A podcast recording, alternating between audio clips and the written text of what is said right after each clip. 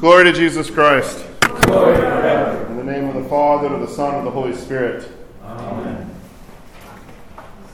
As we continue the Feast of Ascension, we come to the Sunday between the Feast of Ascension and Pentecost, and we commemorate the Fathers of the First Ecumenical Council. Uh, they are commemorated this Sunday, of course, tying together the great truths of uh, our Lord's economy of salvation for us. That their defense of the divinity and humanity, the full divinity and humanity of Christ, is uh, key for, of course, the Feast of the Ascension, where our human nature has been seated at the right hand of God the Father, and that we await uh, the Holy Spirit. It is the Holy Spirit that is sent from the one who has ascended and has been enthroned to give us uh, the life giving effects of his ascension. And it is uh, in the mind of the church that we commemorate the fathers of the first ecumenical councils, those lights of the earth, the ones who uh, set boundaries, who guide, who are given uh, authority by Christ, as we'll hear in the gospel reading tomorrow, where our Lord, in praying to the Father, talks about the authority given to him.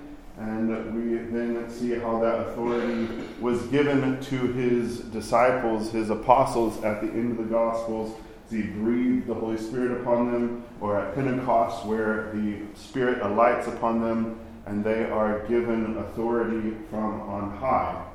Not just to speak in tongues, but to bind and loose sins, to preach the gospel, to have uh, the continuation of the preaching of the kingdom, uh, the keys of the kingdom uh, given to the apostles.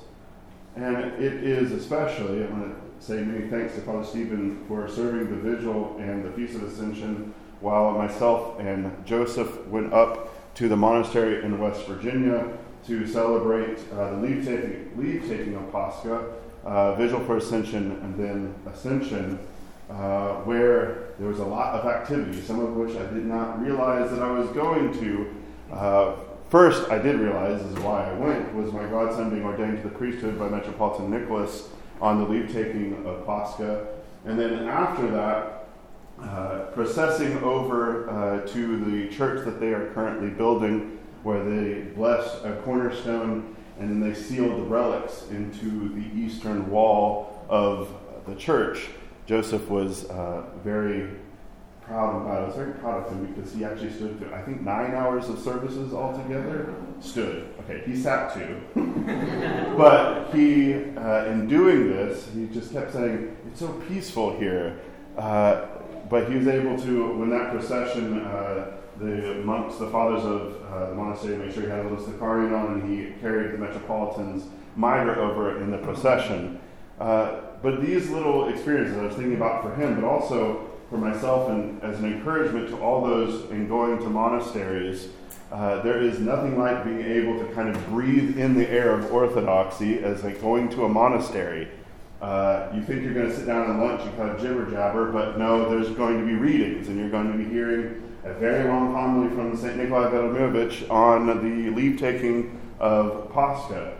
And uh, besides the long services, there is just the atmosphere of prayer. And this commemoration of the Fathers of the First Ecumenical Council, it just is uh, an encouragement that there is something about uh, the attending of the services, of course, uh, but being able and visiting places like monasteries, making pilgrimages, uh, for example, this weekend is Memorial Day uh, weekend, which is traditionally where there is a pilgrimage to St. Tikhon's Monastery up in northeastern Pennsylvania, where Metropolitan Nicholas uh, was just at Holy Cross, and he's actually going to be joining our Metropolitan Tikhon for the Memorial Day liturgy on Monday but to see and uh, not just see, to hear uh, Joseph himself uh, being able to, like, he had access to confession. He wanted to go to confession. It's like, okay, go. Just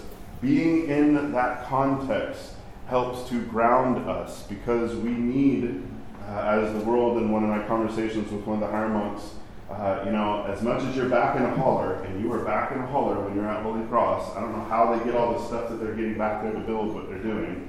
Uh, but if you've ever been there, you know what I'm talking about. GPS goes out about 10, 15 minutes before you get to the monastery.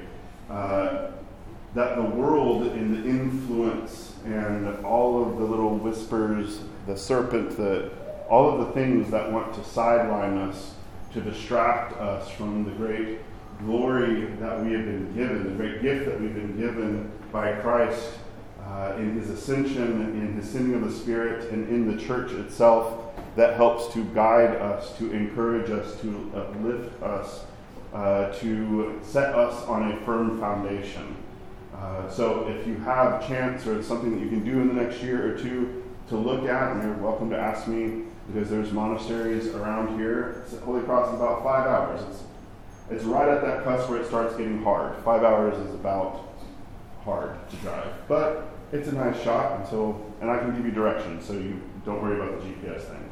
Uh, but to encourage you to visit monasteries, to be able to, in that context, uh, really kind of revisit and deepen one's roots uh, in the faith as we uh, commemorate the Fathers of the First Ecumenical Council. So we remember all of our fathers in the faith, uh, pray for our own synod and for all those shepherds and arch shepherds of the church uh, as they do what they can to encourage us by the power of the Holy Spirit. In the name of the Father, and the Son, and the Holy Spirit.